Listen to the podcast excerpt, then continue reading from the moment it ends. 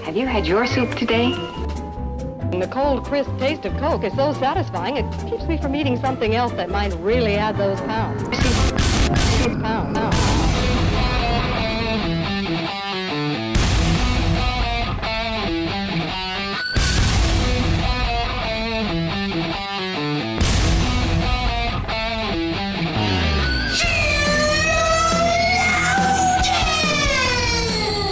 Good morning, good afternoon, good evening, wherever you are. Welcome to our episode of Sheologians. We're here today to put the... Why did I write this? I'm full of regret. We're going to put the he in grieving. Full of regret. My name's Summer Yeager. Uh-huh. I'm here with my beautiful co-host, Joy, and... They can't all be winners. They can't all be. Some of them have to be really bad. Yeah. But that's okay. Almost desperate. So tired. So for us, for you and I, it's the day after Thanksgiving. For no one else it is. But for us it is. Yeah. And I had some wins yesterday that are worth sharing that could maybe apply to your Christmas season. But what I was about to tell you was that so we overcame some real trauma yesterday, which was that for whatever reason, starting in 2020, every single year that it has been dinner time, the turkey has not been cooked. Like not I don't mean like, oh, it could use another 30 minutes in the oven. I mean, half the bird is still raw. And so, like, in 2020, we brought our friends over, friends that you had Thanksgiving dinner with yesterday. So, okay. Yep. All right. This is what? You're not even in the same state. Anyway, we had them over. We ended up eating turkey outside by candlelight because the sun had set so long before. And like the scary part was that we couldn't even see our food really because we're like sitting by candlelight and we're like, is it cooked? I hope so. So then in 2021, we were like, we're going to overcome this. Like, we're not going to redo last year. We're going to buy like a separate turkey roaster, like just for the turkey. Mm-hmm. So no one's in and out of the oven. This thing isn't going to get touched. Like it's going to be done. So it's 4:30 o'clock. It's time to check the turkey. It is not even close to being done. It has been in the roaster since like 7:30 in the morning. I don't know if the roaster was just like a cheap one or it was haunted or it was also traumatized. Okay. So then last year we had a newborn and I actually can't tell you what happened because I was just trying to survive and make some mac and cheese and some green bean casserole for everybody. And it's time to check the turkey. And like my husband's literally slicing off pieces of turkey from an uncooked bird and like frying them in a pan or something, like trying to serve people something. Okay. So we were. And this is after. Okay. Just to clarify, this is after hours of cooking. Oh, this is after 8 hours. We're defying. It doesn't make any sense. Like scientific sense. We've read, we've checked, we've temped, we've followed the guidelines. We have done everything that can be done.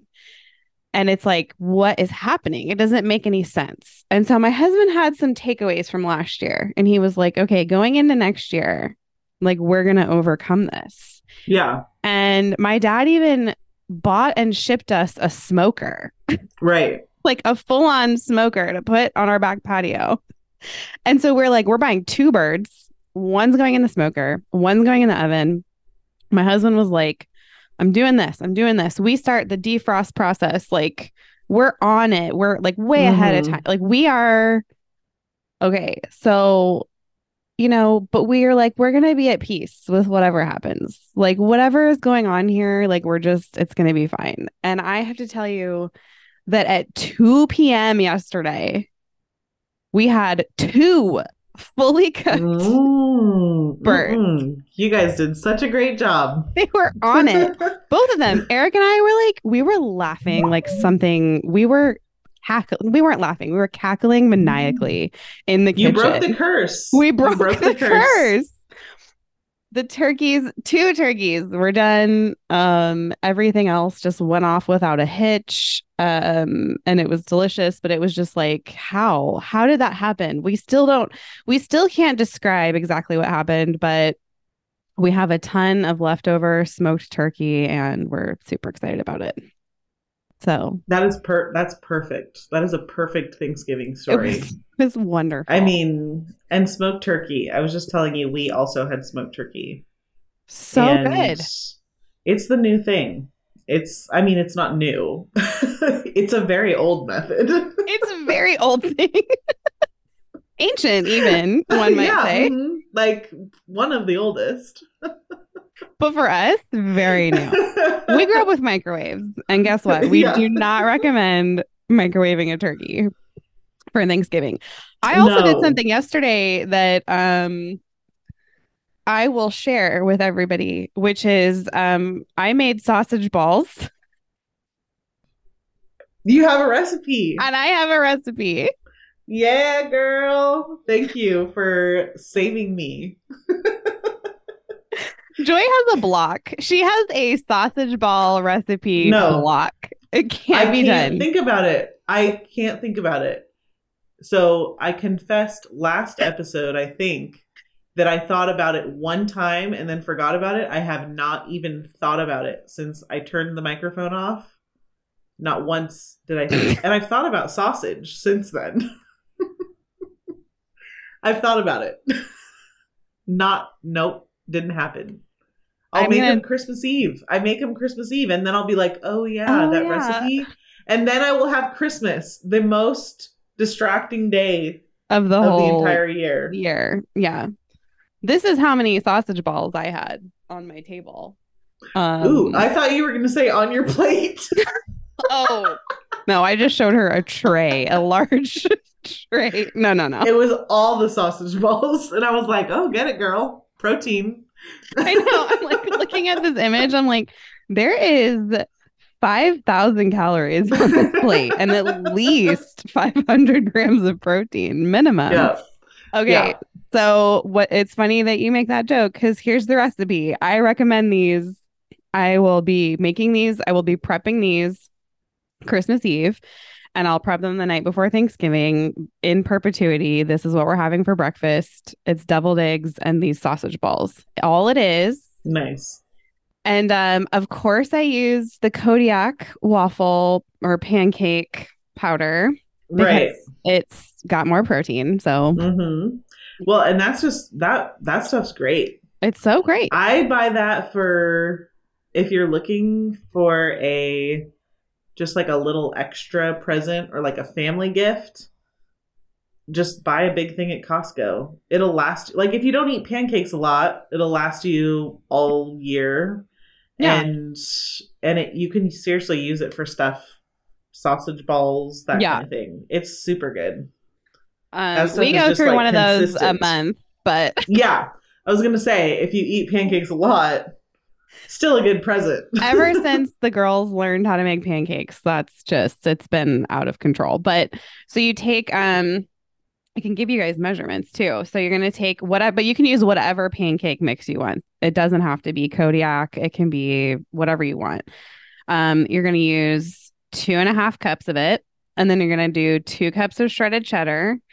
You're going to do a pound of breakfast sausage and a 1/4 cup of milk. And you're just going to dump that in your KitchenAid, or you're going to mix it by hand. If you have a KitchenAid, it's worth getting it out for this because I literally just dumped it all in my little mixer and let it go for a couple minutes. And then you roll them into whatever size balls you want and you bake them in the oven the next morning. It was like 350 for like 20 minutes until it was on a sheet pan until it was at temp. So, and it was so good. Everybody loved him. It was so easy. So I was able to just wake up Thanksgiving morning and just pop them in the oven. Mm. And that was it. So there's your sausage balls, everybody. There you go. There you go. They're delicious. Perfect. Yes. You really came through. Yeah. For me, I was going to tell you, I actually don't have, well, we kind of talked about my Thanksgiving before we pressed play, but pressed play? That's not right, but you get what I mean. It works. But what I did have is a story, a post-Thanksgiving story that happened. I was about to sit down and kind of get my finalized thoughts together for these episodes. And I put some Scooby-Doo on for Georgia. If you can hear it in the background, that's what you're hearing. But I was like, okay, gonna kind of think a little bit, throw some stuff in the washer, and then I'm gonna get my thoughts together. So I grabbed this big pile of clothes in the bathroom that my husband typically uses. I just realized I might sound like I'm outing my husband in this story because he just leaves his clothes there, and that's fine. It's fine. It's actually fine. Yeah. Except for today, it was not fine because I picked up a big thing of them and I'm walking. Oh no. And then all of a sudden I kind of like look down and look right up. And then I was like, am I having a visual hallucination? I was like, it's happening. Oh no. And I was like looking where I saw it and I was like, oh no, I'm not seeing anything. And then I see a large cockroach, like kind of hiding under the molding at one spot. And I was like, no, Matthew's not here. No, Matthew's not here. I'm by myself with Georgia. So I see it and then I go, no. And then it, of course, because it's evil and wicked, it hears that I'm afraid. Yes. And it decides to run and hide somewhere where I can never find it. So it hides under, it runs under a little ottoman, and I was like, "What do I do? What do I do? You grab a shoe. I'm gonna call Hannah." Yes, yes, perfect. That's what I would do too. I would take a picture. They're the friends that you were referencing. Yes, that you had Thanksgiving with for many a year. I had Thanksgiving with them because they are also transplants to the same town. And so we're hanging out. They just live right down the street from us. And I was like, they have a vast background in pest control. Yes. Which isn't necessary. That's not a necessary part of taking care of a cockroach for someone, but it helps. It's helpful. Because it's like, this person will grab them. Like, they'll take care of it. And so Hannah immediately recommends, here I go, I'm going to recommend it to all of you in case you never thought of it, a vacuum attachment. Smart. So if you see a cockroach hide, or if you see one, you grab your vacuum, you turn it on, you try to get the cockroach out, and then you just suck it up the vacuum and you let your husband deal with it later. Yes. Because that's a boy job, right? 100%. In our house, the men do not necessarily have to put their clothes in a hamper. That's fine. But in our house, they do necessarily have to take care of cockroaches. Yes. Anyway, my husband did not have to do that today because Dallas and Hannah came over and took care of it for me. I did suck it up with the vacuum. I was proud of myself. Good job. But they helped me flip the ottoman because that was the big thing is I was like, your ottoman is big. Yeah. It's going to go running and then I'm not going to have the vacuum in my hand and then it's going to hide again and then... Yes. So they stopped what they were doing and they came and I love them. Just served the body. Yes. Because I sucked it up in there. I was very proud of myself for being able to do that because I kind of cockroaches is it's really the only thing that I get this way about where I'm just like, okay. If it was a large spider, you would have felt differently. Yeah. No, I can. And even if like I see something a little creepy, like a spider, I can make myself just like flip the ottoman. Ugh. But I was like, I can't do it. I can't touch the ottoman. And then Georgia was standing up on the couch. I told her, if you see it run, just be like, Mom, it's over there. And so she kept saying, it's over there. It's over there. There it is. Yeah, Mom, there it is. Yes. Her imagination's running wild. Yeah. So it's not over there. And I had told her I had the foresight to tell her, Mom, nothing dangerous is happening. Mom is just a huge wuss. And I might scream, but everything's fine. I am so the opposite. A cockroach, I would be very like aggressive with, like I would be like flipping the ottoman. Oh, okay. A big old spider? No. I'd be standing on the couch seeing things. Okay. I don't want the spider. That's the no. Yeah. I'll step on a cockroach, but a spider? Absolutely not.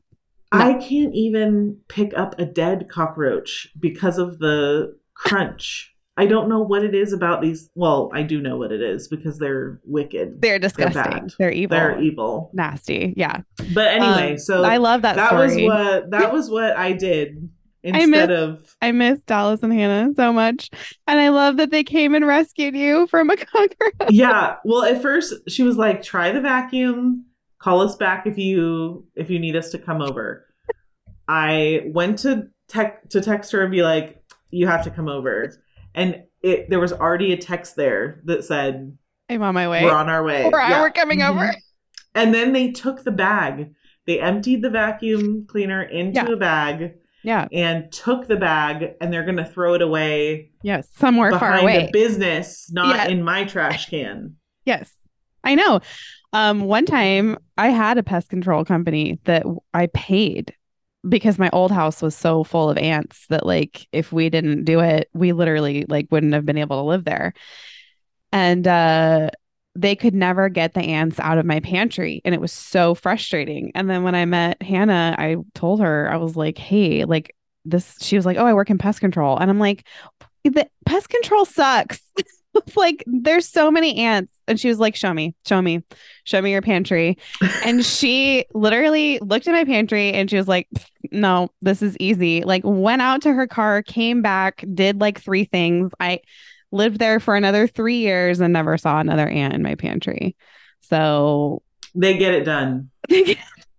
Everybody needs those friends. Yes. This is the body. Yes. Get it done. Show up. Not even... Get your phone and text them. Just get your phone and you already see the message that they're on their way. This is it, you guys. I love it. Find a good church. Yeah, and then don't move across the country is the second piece of advice I have for you. Mean, yeah. Anyway, that's a different story. Okay, you guys can leave us a voicemail at 470-465-0475. Let's see. What do we have going on? I mean, it's the holiday season. We're firmly seasoning it up right now. Yeah. I feel like at this point, I mean, where are we at here? I think it's the 11th. Like the 11th. Okay. The 11th. So we've got some time before Christmas. But yeah, we're here. It's kind of go time. If you haven't bought presents yet, do that today. It's getting late. Yeah. The moral of the story. If you haven't planned your menu yet, if you haven't bought a few things and stored them away. Start it now. Get your sausage ball ingredients. I hope future me has been like reading our Advent book. I hope I'm on it. Like, yeah. I'm praying for future me right now. Yes. Is she listening to this going, haha, past me was hilarious. I don't know. I'm deep in the middle of Ransom going from 2 to 1 nap. It's not going. Right. It's not going. He went to bed before 6 p.m. last night. It's not going. So I won't even tell you when I was up this morning, but we're not. I hope future me has survived the nap transition. Anyway. So Maybe we should talk about, no, we're talking about grieving. That's what we're talking about. I'm not grieving over this. That's, I promise you, everybody, it's unrelated. This is always a weird topic to, you guys know, if you've been here for any length of time, we always give this little disclaimer. Mm-hmm. Some topics are not easy to transition to. No, so, they're not. And you know, yes. Something I love is that we had my dad on the first year we did any sort of holiday, anything to talk about grieving. It's actually pretty good. He's good on the topic. Most pastors are. I think pastors, if you got a good pastor, he's been around grief. And, you know, I think too, one reason that this topic is hard to talk about is most people don't think they ever should be around grief, or like just that's just, and you know, something I find myself saying to my kids a lot is like, hey, life has sorrow, you know? Life has sorrow in it. And the holidays are the time that everybody wants to really think about it. And I get it, because the holidays bring that up. The holiday reminds you of things that you might not have. And I do think we should be very cautious not to. My dad's advice is, if you ever have family drama or you ever want to confront somebody, don't do it between the last 2 weeks of November and the first week of January, because it's not going to go. Like this is not the time of year to, this just not. And everything is like punched up. Everything is like more intense, and this is not the time of year. So anyway, what, do you want me to start? Or do you want to start? I have a couple thoughts of just how, like, what does Jesus have to do? What does the incarnation have to do with grief? And grieving, all of us are going to be grieving at some point in our life. You might be grieving right now. You might need to be prepared to grieve in the future. It's a totally appropriate thing to prepare yourself for. Yeah. Yeah. I think it's interesting because we will all, if we haven't had one or are having one right now, we will all have a first Christmas without someone that we really love and that we've always had Christmas with. We will always, there are plenty of people out there that are not having the Christmas they expected. And I don't just mean like their expectations were too high. What I mean is, when, you know, we were just talking about future me and past me. It's like, oh, well, when I woke up on November 1st, I didn't realize this was going to happen when I woke up, you know, and so, because of just what we're celebrating this time of year, and because those celebrations involve happiness and flowing drink and food and being with family, you're sort of confronted with what your past self thought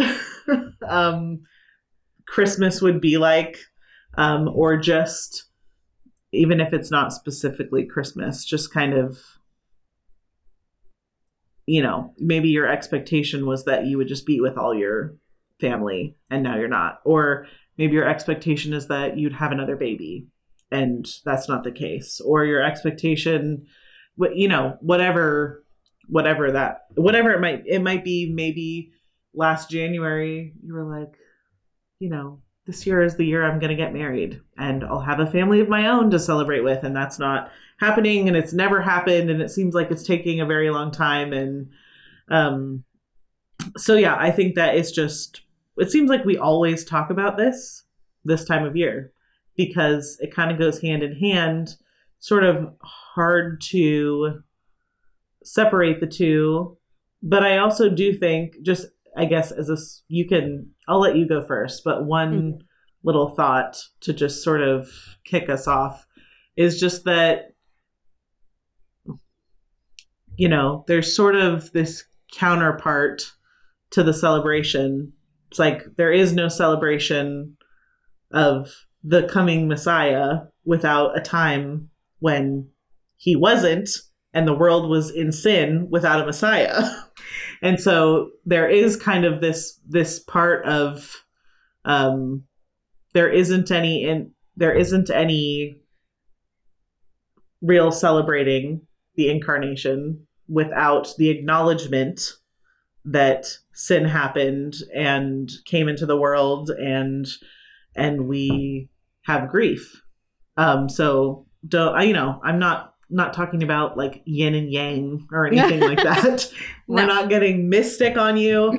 But yeah, there's just a part of it. It really is grief and brokenness are built in to the story of the incarnation. The incarnation is a response to grief.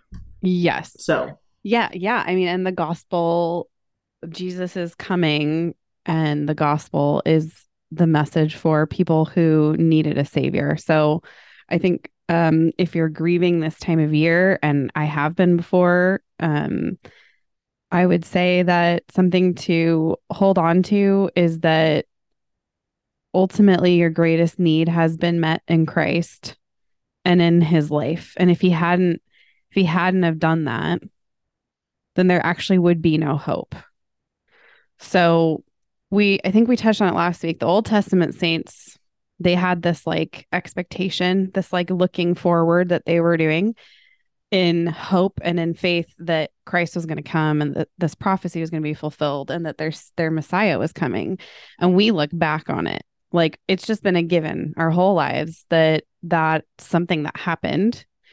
And I think for us, it is very easy to be really kind of apathetic to that, because it's just been a given, especially if you grew up in the church your whole life. You're just like, yeah, this is a given. But I think something to lean on it during the season is the fact that his incarnation actually practically impacts your grief and the way that you look forward to hope. So whether it's loneliness, whether it's the loss of someone, whether it's like, you listed a whole bunch of things, whatever those, I don't need to list them again.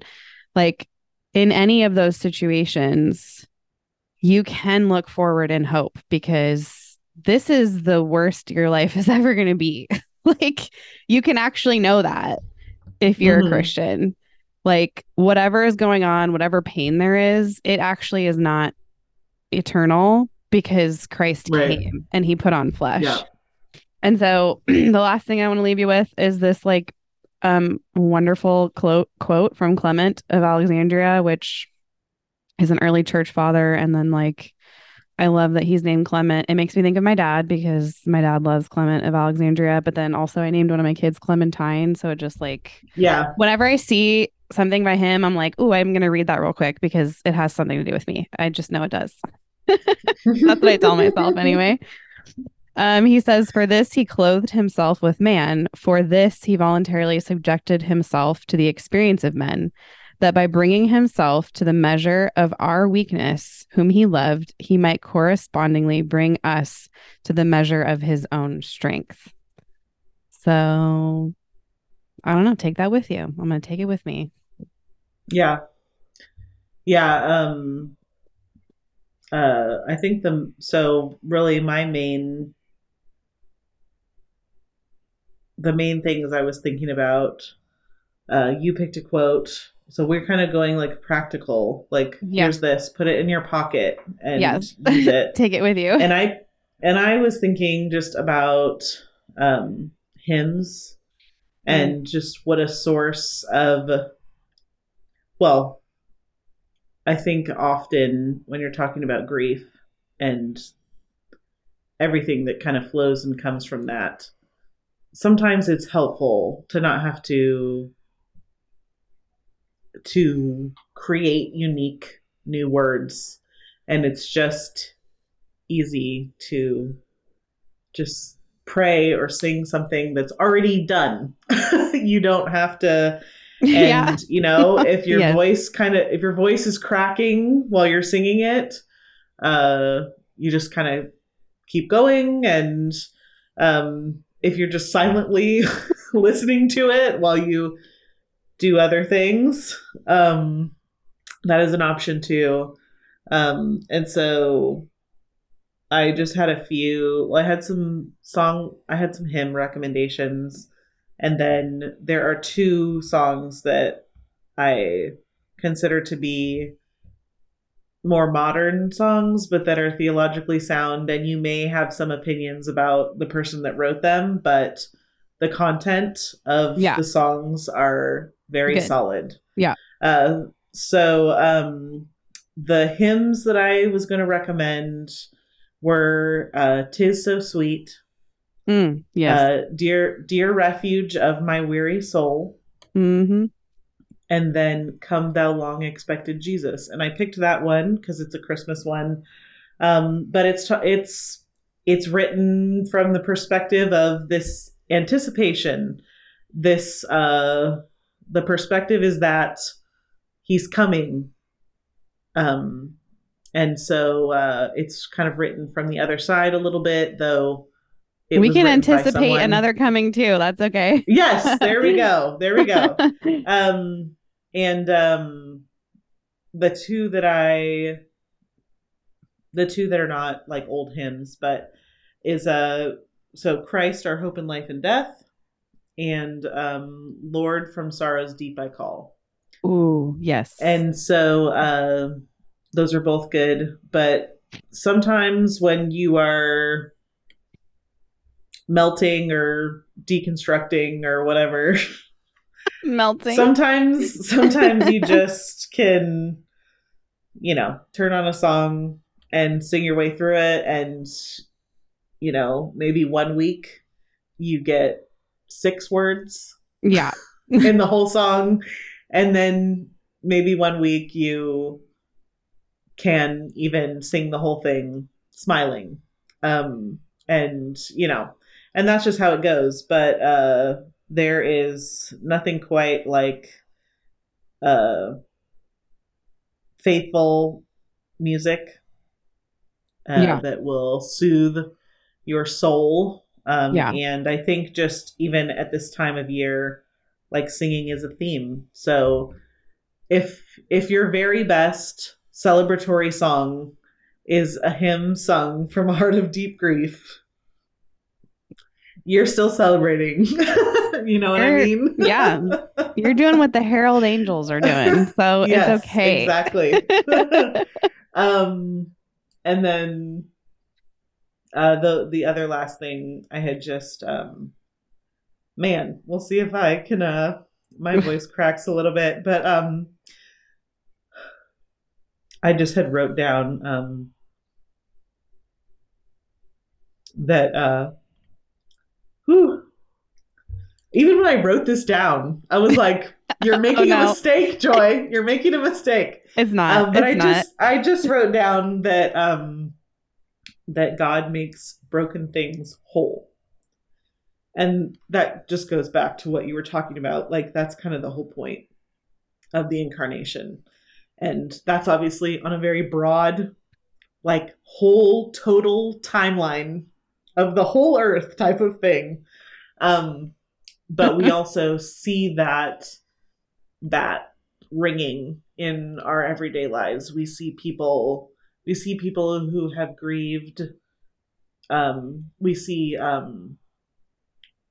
people who have lost family members, being remarried, people who have longed for children, having children, people who are lost and dying and dead spiritually, being saved and brought into new life and given a new heart.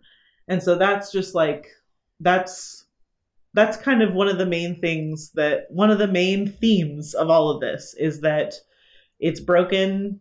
Mm-hmm. I'm going to fix it. Yeah. And so just know that like, that's a part of this season too. It's a part of it all. So Amen. Yeah, that's it. It's true. You guys, that's it. Leave us a voicemail at 470-465-0475. We're not done with our incarnation thoughts for the month. I want to know what everybody's favorite hymn for the grieving is. So that is great. Like, leave that in a comment or send it in a voicemail. I don't care. I'm curious because I really liked your recommendations, and I think we all might have some. Because immediately when you said, here's mine, I'm like, oh, here's mine. I know. I already know. Right. So leave them in a comment, and that's it. We'll see y'all next week. See ya. But Israel now saying thankfulness, that if the Lord had not our right maintained, and if the Lord had not with us remained, when cruel men against us rose to strive, we'd surely have been swallowed up alive.